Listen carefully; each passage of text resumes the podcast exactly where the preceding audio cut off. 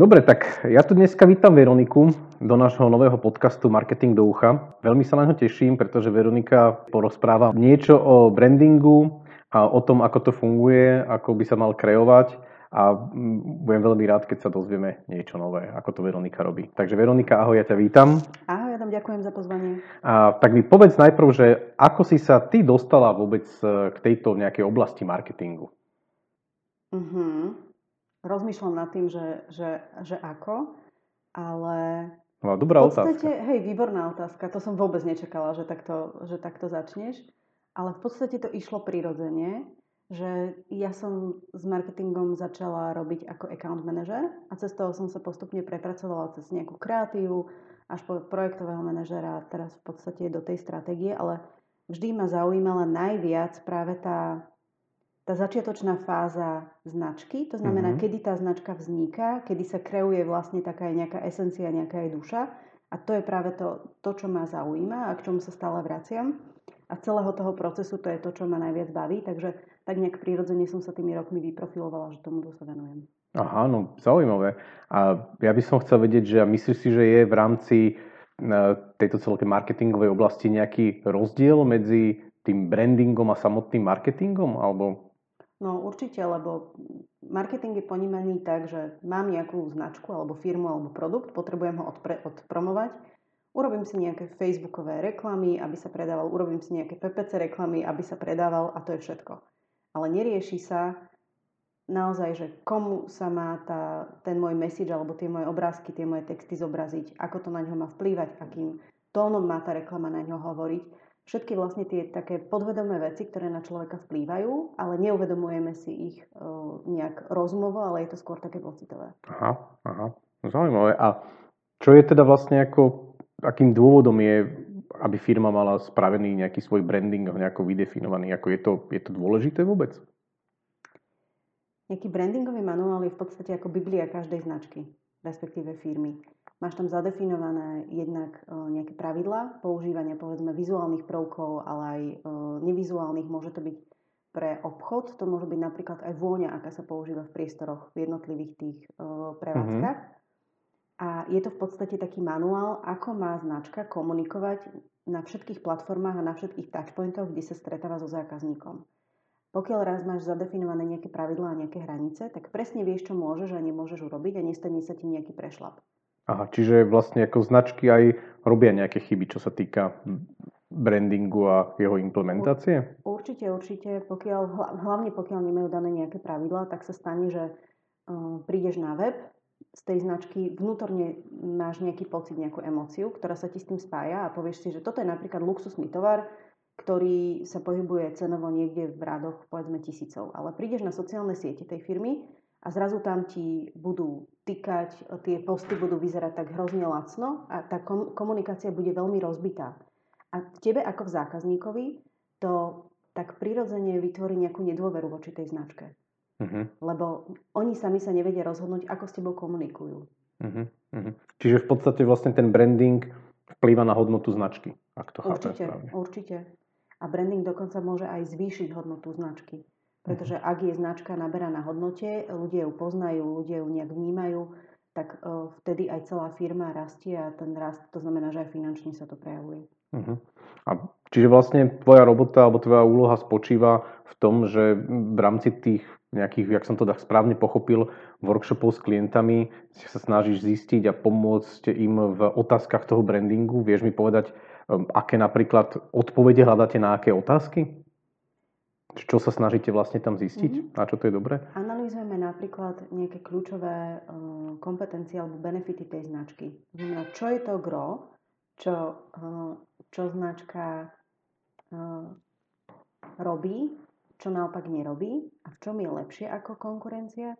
Robíme nejaký aj samozrejme porovnanie s konkurenciou, nejaký pozicioning v rámci trhu.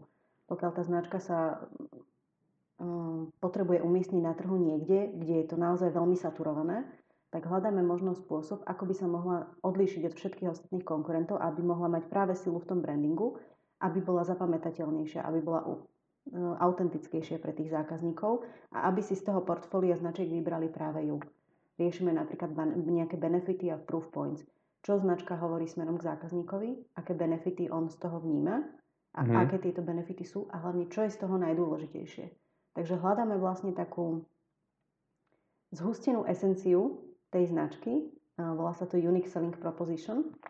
A to je nejaká, nejaký brand message alebo niečo, čo hovoríme smerom k zákazníkom, že toto sme my, ako napríklad Kremza is your online partner.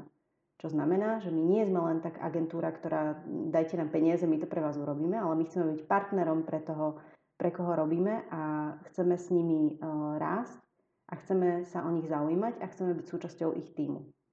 Mm-hmm. No zaujímavé. A chcem sa spýtať ešte takto, že uh, hovorila si to o tej esencii tej značky, že značka sa snaží hľadať uh, to, v čom je unikátna, v čom je iná. A znamená to, že každý brand alebo každý nejaký produkt v danej spoločnosti musí byť niečím akože unikátny? Nemusí byť konkrétne ten produkt, ale v rámci tej e, firmy alebo značky to môže byť napríklad zákaznícky servis. Pokiaľ, má tá, pokiaľ firma vyrába napríklad detské oblečenie a nie je unikátna v tom, z akého materiálu ho vyrába alebo aké potlače robí, ale je unikátna v zákazníckom servise, to znamená, že zavolajte nám, my vám odporúčime pre aké dieťa, akú veľkosť oblečenia máte kúpiť. Zabalíme vám to a prinesieme vám to, ja neviem, taxíkom, kuriérom, na druhý deň ráno to máte, alebo ak by ponúkala expresnú službu, že donesieme vám to domov, povedzme v rámci Bratislavy, tak aj toto je niečo, čo sa dá komunikovať. Nemusí sa to týkať mm-hmm. konkrétne produktu, ale týka sa to celého toho ekosystému. Že tá výnimočnosť môže byť aj niekde inde. Hm. No dobre teda. A, a Čiže ako z tých vecí, čo hovoríš, tak mm, to tak nejako chápem, že ten branding by mne pomáha ako firme nejakým spôsobom a mm, vieš mi povedať tak nejako zjednodušene polopatisticky, že čo mi teda ten branding prinesie? Reálne, keď sa rozhodnem, že OK, som v stave, kedy ho potrebujem. No, branding ti prinesie, ako som hovorila, jednak uh, zvýšenie hodnoty tvojej firmy, takže nejaké finančné benefity buduje dôveru zákazníkov voči tebe, lebo keď oni uvidia tú tvoju konzistentnú komunikáciu, tak prirodzene ti budú viacej dôverovať ako niekomu, u koho je to rozbité.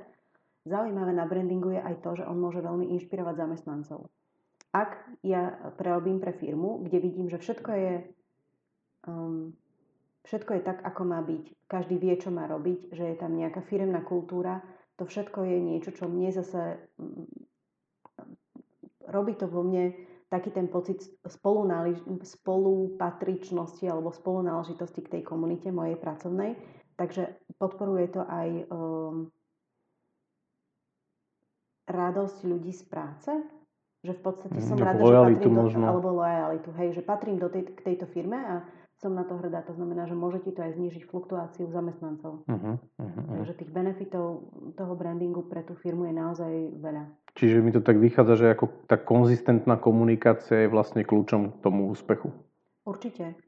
A samozrejme, že ti to aj šetrí čas a peniaze, uh-huh. pretože pokiaľ si napríklad social media manažer a potrebuješ sa každý deň rozhodnúť, čo máš dať na sociálne siete, a raz to bude fialové a potom uvidíš nejakú inú o, šablónku, ktorá sa ti zapáči a capneš tam niečo iné, potom hľadaš, ktorý fond by sa ti k tomu hodil, tak stráviš tak veľa času tým hľadaním a na, v, kon, kon, e, v konečnom dôsledku to aj tak bude celé pôsobiť veľmi chaoticky na tých zákazníkov. Mm-hmm. Ak máš nejaký brandbook, ktorého sa vie, že sa ho máš držať, tak vlastne šetríš tým aj svoje nervy, aj čas a nemusíš mm-hmm. už o tomto rozmýšľať, lebo už to raz niekto spravil za teba, napríklad v tej vizuálnej komunikácii.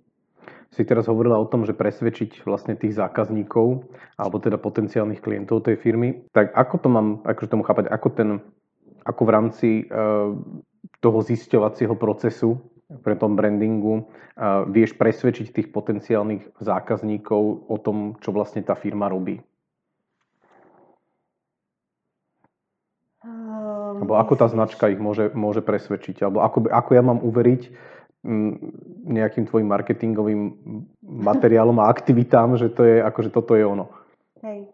No najideálnejšie je, keď um, hovoríš zákazníkom to, čo naozaj aj robíš a tým pádom máš na, na to nejakú sadu nejakých proof pointov alebo nejakých um, dôkazov o tom, že to tak aj robíš a tie, keď začneš ukazovať zákazníkom, tak um, tí potom budú samozrejme tomu viacej náchylní veriť, ako len, mm-hmm. že mhm. budeš o sebe trubiť do sveta, že no... Som najlepší na svete, kúp si hej, môj produkt. Môže to byť napríklad, že ja neviem, v kaviarni, um, ak je kaviareň a budeš o sebe hovoriť, že príďte, lebo máme najlepšiu kávu v Bratislave. A budeš to o sebe stále, stále hovoriť. Ale ak nebudeš mať to potvrdenie reálne od uh, zákazníkov alebo od uh, ľudí, ktorí tam pracujú, že áno, my máme špeciálny druh kávy, ktorý je, ja neviem, cibetková, neviem aká uh, špeciálna a naozaj tá káva je najlepšia tu u nás v Bratislave. Ak im to neukážeš, tak oni mm-hmm Prečo by ti to mali veriť? Len mm-hmm. preto, že mhm. to ty sám o sebe hovoríš. Vieš mi dať aj nejaký taký príklad, akože zo sveta, alebo pri nejakej známejšej také značke, že jak to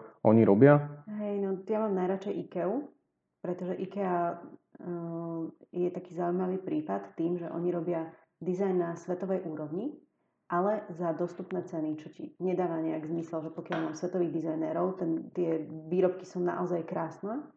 Ako je možné, že si dokážu udržať také nízke ceny?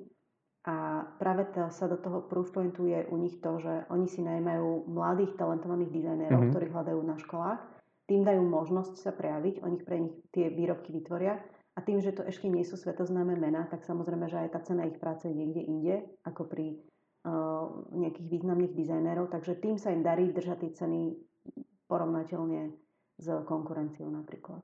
Uh-huh. To je zaujímavé, to som nevedel napríklad, tak som hneď niečo múdrejší. A ma, ešte ma napadlo taká vec, si hovorila, že v rámci toho e, brandingu, keď nejaký social media manager proste komunikuje, rozmýšľa nad tým, akým tónom písať, nepísať a tak ďalej. Čiže v podstate ten branding nám dáva aj nejaký návod na, na vystupovanie tej značky alebo na to, že akým spôsobom vlastne tá značka má, má komunikovať, ako sa má tváriť? Hej, presne. V podstate, ak by sme to tak nejak zjednodušili, tak celý ten branding um, si môžeš predstaviť, že keby bola tvoja značka človek, ako by vyzerala?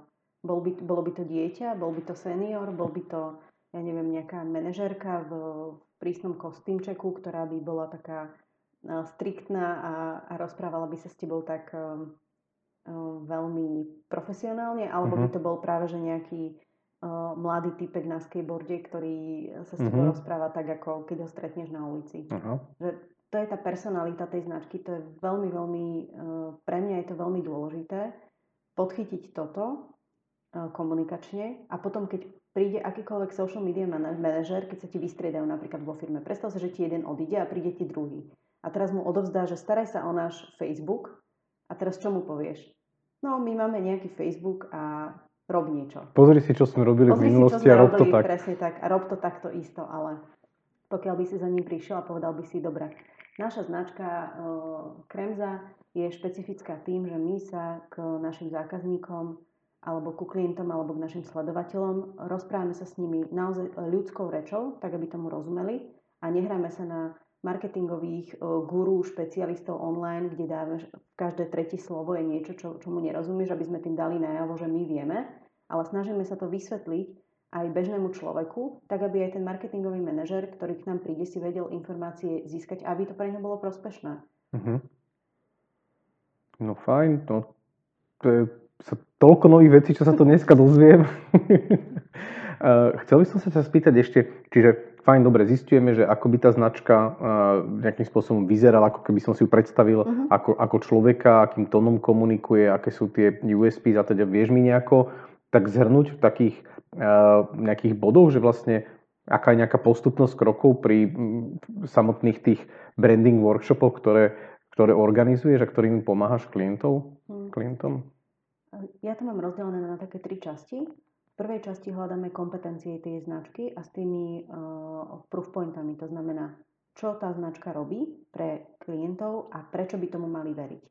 To je prvá tá časť robíme presne to, čo máš rád, takže lepíme si tu papieriky, presúvame Áno, áno, to potvrdzujem, to je super úplne. Kategorizujeme si ich a toho, potom ich prioritizujeme. To znamená, že nájdeme nejaké kompetencie, ktoré si myslíme, že by pri tých zákazníkoch mali byť prvoradé. V druhom kroku sa rozprávame o benefitoch. Ktoré benefity tá moja značka po- poskytuje zákazníkom a ktoré si myslíme, že sú pre nich najdôležitejšie a tie rozdielujeme na racionálne a emocionálne. Uh-huh. A znova ich prioritizujeme, znova sa o tom rozprávame. A prepáč, a čo sú to tie racionálne a emocionálne? Ako to mám chápať? Racionálny benefit uh, môže byť napríklad uh, to, že znova použijem ten uh, príklad Kremzy, že Kremza ako agentúra poskytuje svoje služby v pomerne priateľnej cene. To je racionálny argument, ktorý si vieš nejakým spôsobom rozumovo pozrieť, zistiť si ho a vieš si ho akože dať na to nejakú takú fajku, že áno, toto je pravda. Uh-huh. Emocionálnym benefitom by bolo napríklad to, že je tu veľmi príjemné prostredie a ľudia, keď sem prídu, tak sa tu cítia naozaj veľmi dobre. Nevieš uh-huh. si to rozumovo odôvodniť, že cítim sa tu lepšie ako v inej agentúre, ale cítiš to, vnímaš to, vieš, že tu je naozaj dobrá energia, aj to, ako sa Myslím si, že to, ako pristupujeme ku klientom, že pre nás nie sú len čísla a peniaze a peňaženky, ale že sa snažíme naozaj ich pochopiť a zistiť, čo oni potrebujú, tak toto je vec, ktorú si racionálne nevieš uh-huh. odsúhlasiť, že áno, je to tak, ale niekde emocionálne to cítiš. Takže toto je rozdiel medzi tými racionálnymi a emocionálnymi benefitmi. A ešte ma napadlo, že pre ten workshop si hovorila teda, že sa tam chystajú tie veci nejako, robíš si ty nejakú prípravu predtým, alebo akože príde klient, sadneme si a teraz sa tu vykecávame, alebo jak to funguje? Nie, nie. Pred každým tým workshopom uh, mám pomerne dlhú prípravu, povedzme 10 až 15 hodín, kedy ja robím taký prieskum o tej značke. Všetko, čo sa dá o nej dohľadať, či už v online alebo v offline, to záleží od toho, aký je ten klient. Zameriavame sa skôr na ten online, lebo tam je to dohľadateľné. Ale pokiaľ je to offlineový, tak ideme sa pozrieť, ako prístupujú. Niekedy robíme dokonca aj taký mystery shopping, že prídeme do tej prevádzky a tam zistujeme, že keď nám klient potom povie na branding workshope, že ja mám výborné predavačky, ktoré vždy k vám prídu a, a sú milé usmievavé. Sa, sú milé usmievavé. Ale ty si ten mystery shopping urobil, prišiel si tam a boli na teba odporné, oprsklé, mal si pocit, že si ich uh, otravoval, tak niekde je potom problém. Uh-huh, Takže uh, robíme si tú prípravu, teda uh, ja ju robím pomerne dôkladne aj analýzu, pozerám si konkurenciu, sledujeme, čo sa udialo v, sociálny, v rámci sociálnych sietí, povedzme, ja neviem, rok dozadu, aká je, aká je vôbec tá komunikácia tej značky. Uh-huh, uh-huh. Čiže keď máš tú prípravu, tak potom už môžeme ísť na lepenie tých papierikov a, uh-huh. a tak ďalej. Čiže e, okrem tohto, v rámci toho workshopu, ak som to dobre pochopil, aj z tých tvojich predchádzajúcich odpovedí, tak e, sa tam robí ten Unique Selling Proposition, to znamená, nejako uh-huh. snažíme sa zistiť Hej, tie informácie. No. je, uh, nebavili sme sa o tom archetype značky. Áno, áno, tak akože to som... okay. To, to som sa plánoval tiež spýtať, že či to s tým nejako súvisí. Hey, lebo to máš tiež veľmi rád. Um, lebo najprv je, sú kompetencie, benefity, potom je ten brand, brand archetyp a až potom môže vzniknúť. Aha, čiže nemôžeme si len tak preskakovať z jedného ako na druhé. môžeme, ale nedáva to úplný zmysel a ja mám radšej, keď sú tie veci kompaktné a tak, ako by mali byť. Tak preto to moderuješ v konečnom dôsledku a, a staráš sa o to ty. Hej. Um, brand archetyp je vec, ktorú niektorí marketéri milujú a iní ju zase zaznávajú, lebo si myslia, že to je taký ten marketingový bullshit. A čo to je ten archetyp? Tak nejako ľudský. Uh, tak ako my sme rozdelení do nejakých 12 znamení, tak... Uh, a moje je najlepšie. Áno, určite, samozrejme, každého je najlepšie. tak vychádza to tiež presne z psychológie a um, je to v podstate súbor 12 rôznych typov alebo archetypov pre značky, kde jeden je povedzme e, nejaký royal, nejaká kráľovská značka, kde sú luxusné brandy. Potom je tam nejaký boy alebo girl next door, kde je to zase priateľská značka. Čiže sú to rôzne typy, ako môže značka komunikovať. Uh-huh. A my, čo sa snažíme nájsť na tom uh, workshope, je, uh, do ktorého toho archetypu sa značka uh, cíti, že by sa mala pozicionovať. Uh-huh. A znova ti to pomáha v určení tej celkového tónu tej komunikácie. Uh-huh. Niekedy sa stane, že tá značka má jeden hlavný archetyp a prípadne jeden ešte doplnkový. Niekedy sa stane, že z troch ľudí, ktorí sú to za klienta, každý vyberie úplne iný archetyp a vtedy zistíme, že niečo nie je úplne v poriadku v rámci aj tej firemnej komunikácie. Takže toto sa snažíme upratať, tak aby každý vedel, aký je práve ten archetyp a tá, tá esencia tej značky. Uh-huh. A toto si vlastne teda kto určuje? To si klient povie, že toto chcem ja byť, alebo... No, robíme to veľmi intuitívne. Robíme to na základe nejakých uh, emocionálnych obrázkov, kde ja im nepoviem, čo oni idú robiť. Ani im nepredstavím 12 typov, takže si nemôžu vybrať. Uh, takže sa pozrú na tie obrázky a vyberú to, čo sa im zdá, že je um, že sa zhoduje nejakým spôsobom s ich značkou. A ich Aha, čiže pozriem sa na obrázok a tak nejako pri srdci ma musí pichnúť, že toto som ja. Áno, presne. Alebo to na základe buď farieb alebo, alebo celkovo toho vnímania, ale je to tak presne vyskladané, aby ti to dávalo vzor toho archetypu. A pokiaľ si to teda oni vyberú, tak sa o tom zase rozprávame. Niekedy sa aj stane, že si vyberú presne, mali sme klienta, kde traja, za klienta si vybrali presne ten istý archetyp a bolo to jasné od začiatku. Ale potom uh, boli workshopy, kedy naozaj každý si vybral niečo iné a museli sme znova otvoriť tú debatu a baviť sa, prečo ktorý čo vybral, čo ho na tom uh, zaujalo a prečo si myslí, že sa to spája s ich značkou. Čiže znova mm-hmm. je to o tej, o tej práci, o tej moderovanej diskusii a ja napríklad pred tými workshopmi, vďaka tomu, že si tú analýzu robím, tak ja už to nejak tak viem zatriediť, tie archetypy, ale vždy potrebujem to potvrdenie zo strany klienta, že či mm-hmm. je to tak. A čiže ty už asi zhruba vieš, že čo tá značka by asi tak mohla byť a snažíš sa len teda ako zistiť, či aj ty, vlastne či aj ten klient si to nejakým spôsobom myslí. Áno, alebo či oni to vnímajú úplne inak a tým pádom sa to aj upravuje. Častokrát mm-hmm. sa stalo, že som sa napríklad zmýlila. Mm-hmm. Že som si myslela, že budú tento jasný mm-hmm. jeden archetyp, ale na základe diskusia toho workshopu sa zistilo, že oni by sa mali pozicionovať niekde úplne inde. Áno, lebo vlastne zistíme veci, ktoré normálne tí ľudia nerozprávajú Presne svojim klientom. A toto je na tých workshopoch pre mňa veľmi zaujímavé, že keď sa prvýkrát rozprávaš s kýmkoľvek, tak o svojej značke povie len tak málo, alebo ti povie niečo také, samozrejme my sme najlepší, my sme perfektní, my sme v tomto. A počas týchto workshopov sa odkrývajú také veci, ktoré si ani oni sami neuvedomujú. Mm-hmm. Takže častokrát tie workshopy potom vedú aj k tomu, že oni, povedzme, zmenia nejaké procesy vo svojej firme, lebo sa tu stretne technické oddelenie s obchodom a s marketingom a zistia, že každý z nich má úplne inú predstavu o tej, o tej značke, o tom, kto je a čo reprezentuje. A je veľmi dobré, že tu sedia a že si to vieme upratať a znova sa dostávame do tej konzistentnosti. Mm-hmm. Čiže to je taká celkom dosť ako robota normálne na psychológa by som povedal, akože to, takže tak ty myslím, máš aj nejaký takýto background, no, nie, ja, čo sa týka... Background filozofický, ale... No tak ale... Hej, má to určite, má to, má to základ v ľudskej psychike a v tom, ako, ako veci vnímame, takže áno. No fajn. Dobre, čiže v podstate Uh, jak som ja predtým povedal, som trošku preskočil, že sa definuje to USP, ten Unique Selling Proposition a potom nejak ten archetyp. A si ma teraz opravila, že to je vlastne naopak. Čiže t- poďme teraz naspäť k tomu USP. Čiže mám mm-hmm. archetyp, sme sa porozprávali, mm-hmm. zistil som, že som, ja neviem, rebel alebo niečo. Mm-hmm. A ako sa to potom, čo sa potom ďalej robí na tom workshope? Na tom workshope sa potom už nerobí ďalej nič, pretože potom uh, sa rozídeme. Dáme si trošku, lebo tie workshopy sú niekoľko hodinové, 6 až 8 hodinové, čiže už sme potom všetci tak vyflusnutí a unavení, že si potrebujeme od toho oddychnúť a vtedy nastupuje znova moja práca, že ja si znova vytvorím dokumentáciu z toho workshopu a snažím sa nájsť kľúčové slova, s ktorými by tá značka mala pracovať. Uh-huh. Na základe práve tých výstupov, ktoré sme si na workshope, ktoré sme odkryli, zistili a o ktorých sme si rozprávali. A nasleduje druhé stretnutie, kedy ja odprezentujem tie výstupy, že toto sme si na workshope povedali, toto sme zistili. No, čiže nejak to zhutníš, ako Áno. vyťahneš. Vyťahnem z toho to najdôležitejšie a odporúčam kľúčové slova. Častokrát sa stáva, že napríklad už uh, prídem aj s návrhom niekoľkých USP, ktoré by tá značka mohla, mm-hmm. mohla si zadefinovať a vtedy sa znova o tom rozprávame. Je to takto? Viete sa s týmto stotožniť? Je to niečo, čo je pre vás uh, OK?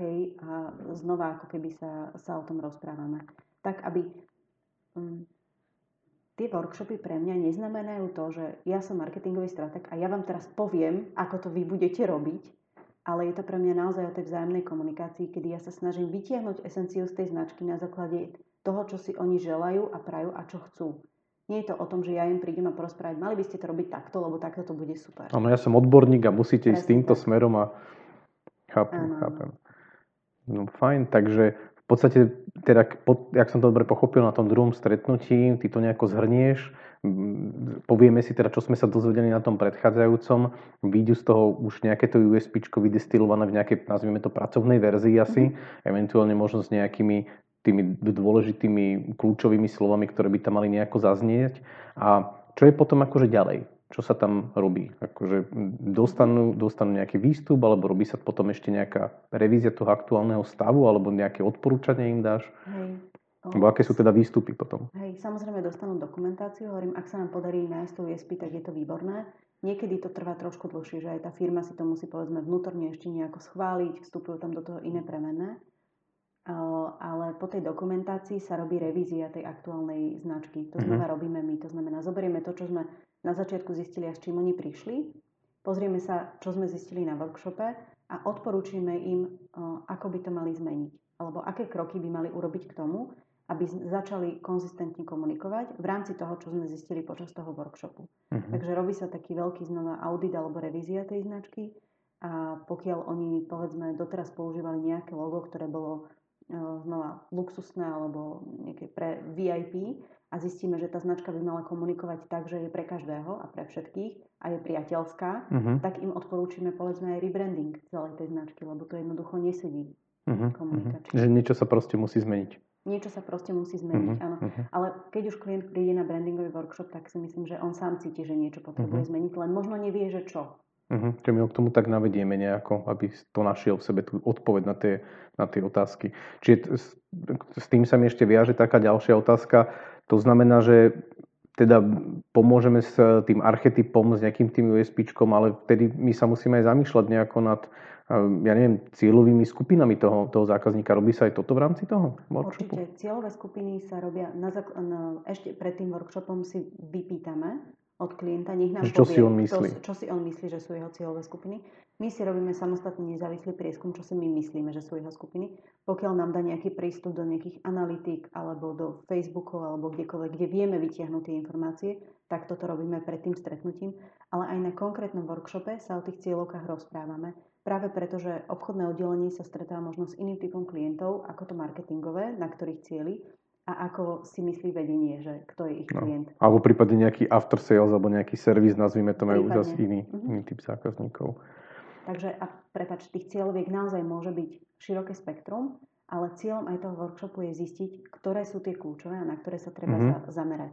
To znamená, že či sa chcem zamerať na to, že idem na masu uh, povedzme 30-ročných mužov bezdetných, alebo či mi stačí sa zamerať na Nejaký níž segment asi, že? Desiatky, presne, desiatky nejakých top manažerov, ktorí ale u mňa utratie viacej. Uh-huh. Toto je v podstate vec, ktorú na tom workshope riešime. Najlepšie boli tisícky tých manažerov, čo veľa utratia. No. Dobre, super. Čiže toto je vlastne na tom druhom stretnutí sa toto nejako finalizuje a nejako destiluje a potom teda keď sa nejak zase rozlúčime s klientom, tak potom on ako ešte dostáva niečo od teba? Mu ešte niečo nachystáš alebo jak to?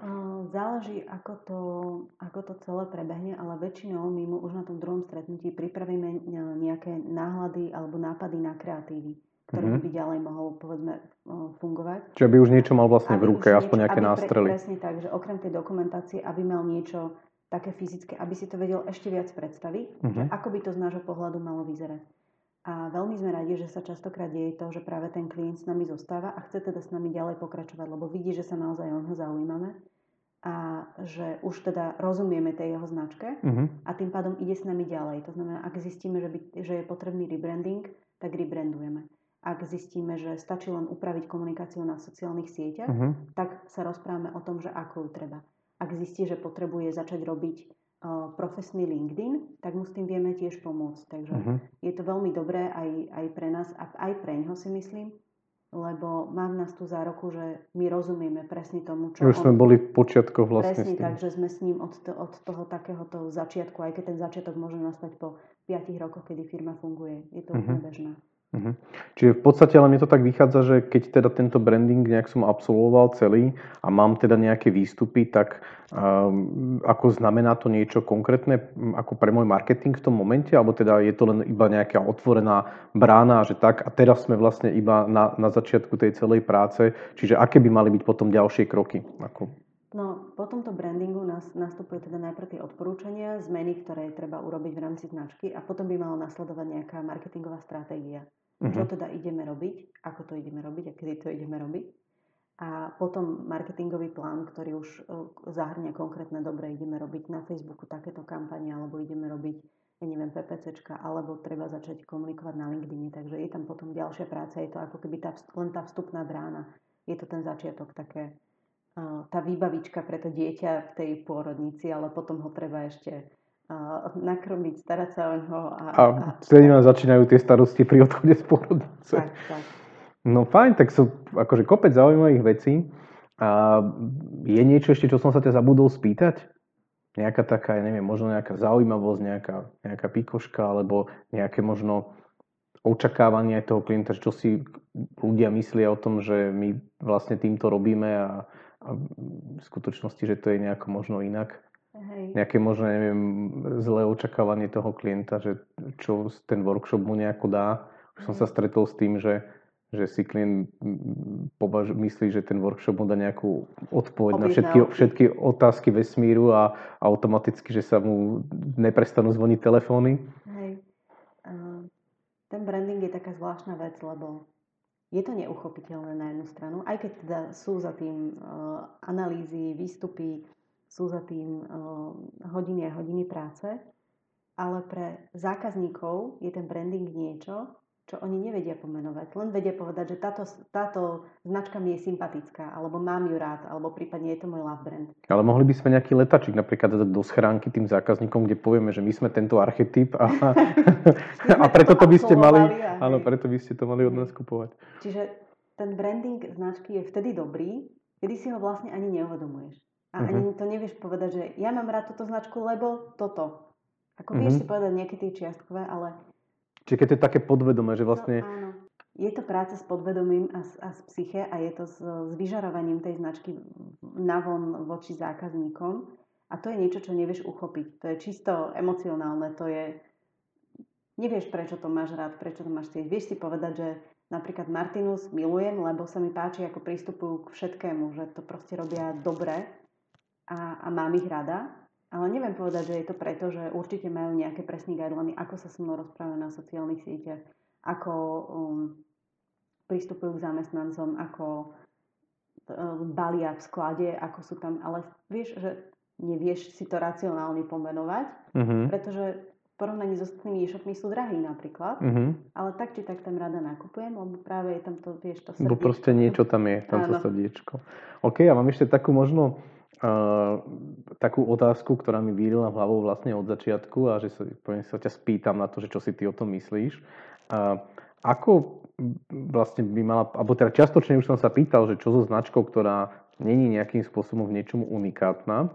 A tu ma napadá taký príklad akože z praxe, že samozrejme je úplne jasné, keď je súboj nejakých nazvime to, zástancov nejakej značky, ktorú milujú pre niečo, ja neviem, Apple versus PC uh-huh. a proste podobne a ja neviem, v automotíve, ja neviem, BMW versus Mercedes a proste sú tam nejaké tie racionálne dôvody, že prečo niečo je rýchlejšie, lepšie, stabilnejšie, viac pamäte proste a tak ďalej. Dá sa to nejako obhájiť. Sú tam samozrejme potom tie nejaké psychologické. A čo v prípade, že sa jedná o produkt ako napríklad, vymyslím si, mobilný telefón akože dobre, máme tam skupinu iPhone a potom tam máme Android, ale v rámci toho Androidu je kopec značiek ako napríklad Samsungy, Xiaomi a ja neviem proste aké všetké značky, ktoré všetky majú veľké displeje, všetky majú veľa všetkého, RAM, procesorov, proste neviem čoho, megapixelov, sa predháňajú, kto má 40, 100, neviem koľko megapixelové foťaky, ale není to tam také vyhranené, vyhranené ako v prípade napríklad toho iPhone, čiže ako čo značka má robiť, keď je taká, že tomu človeku je jedno, či si kúpi Samsung, alebo ja neviem,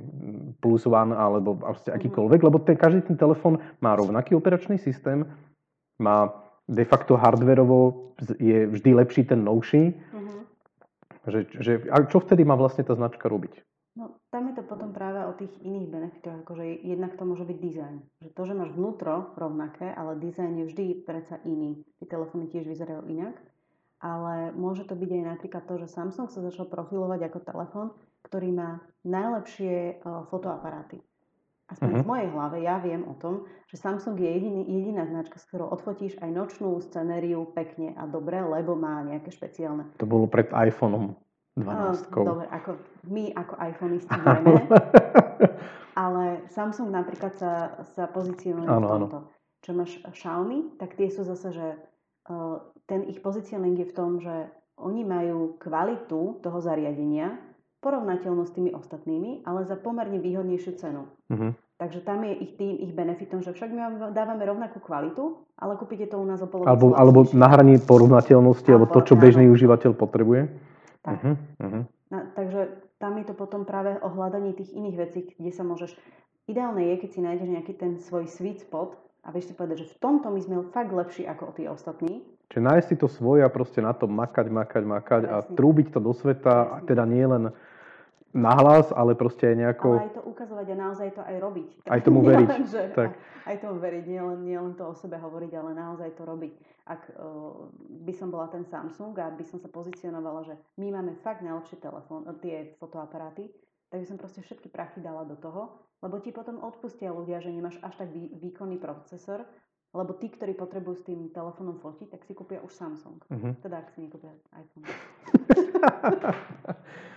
no pekne, tak to sme trošku odbehli na, tak, na, na dodľahčenie. Uh, Veronika, ja ti veľmi pekne ďakujem, že si si našla takto čas, aby som tu trošku z teba vyťahol nejaké rozumy. Takže to je asi za mňa všetko a dúfam, že sa tu stretneme ešte pri nejakom ďalšom podcaste, možno nejakú inú tému zaujímavú. Takže ďakujem ti veľmi pekne a všetko dobré. Ďakujeme, Adam, a vypočujte si aj ostatné naše podcasty.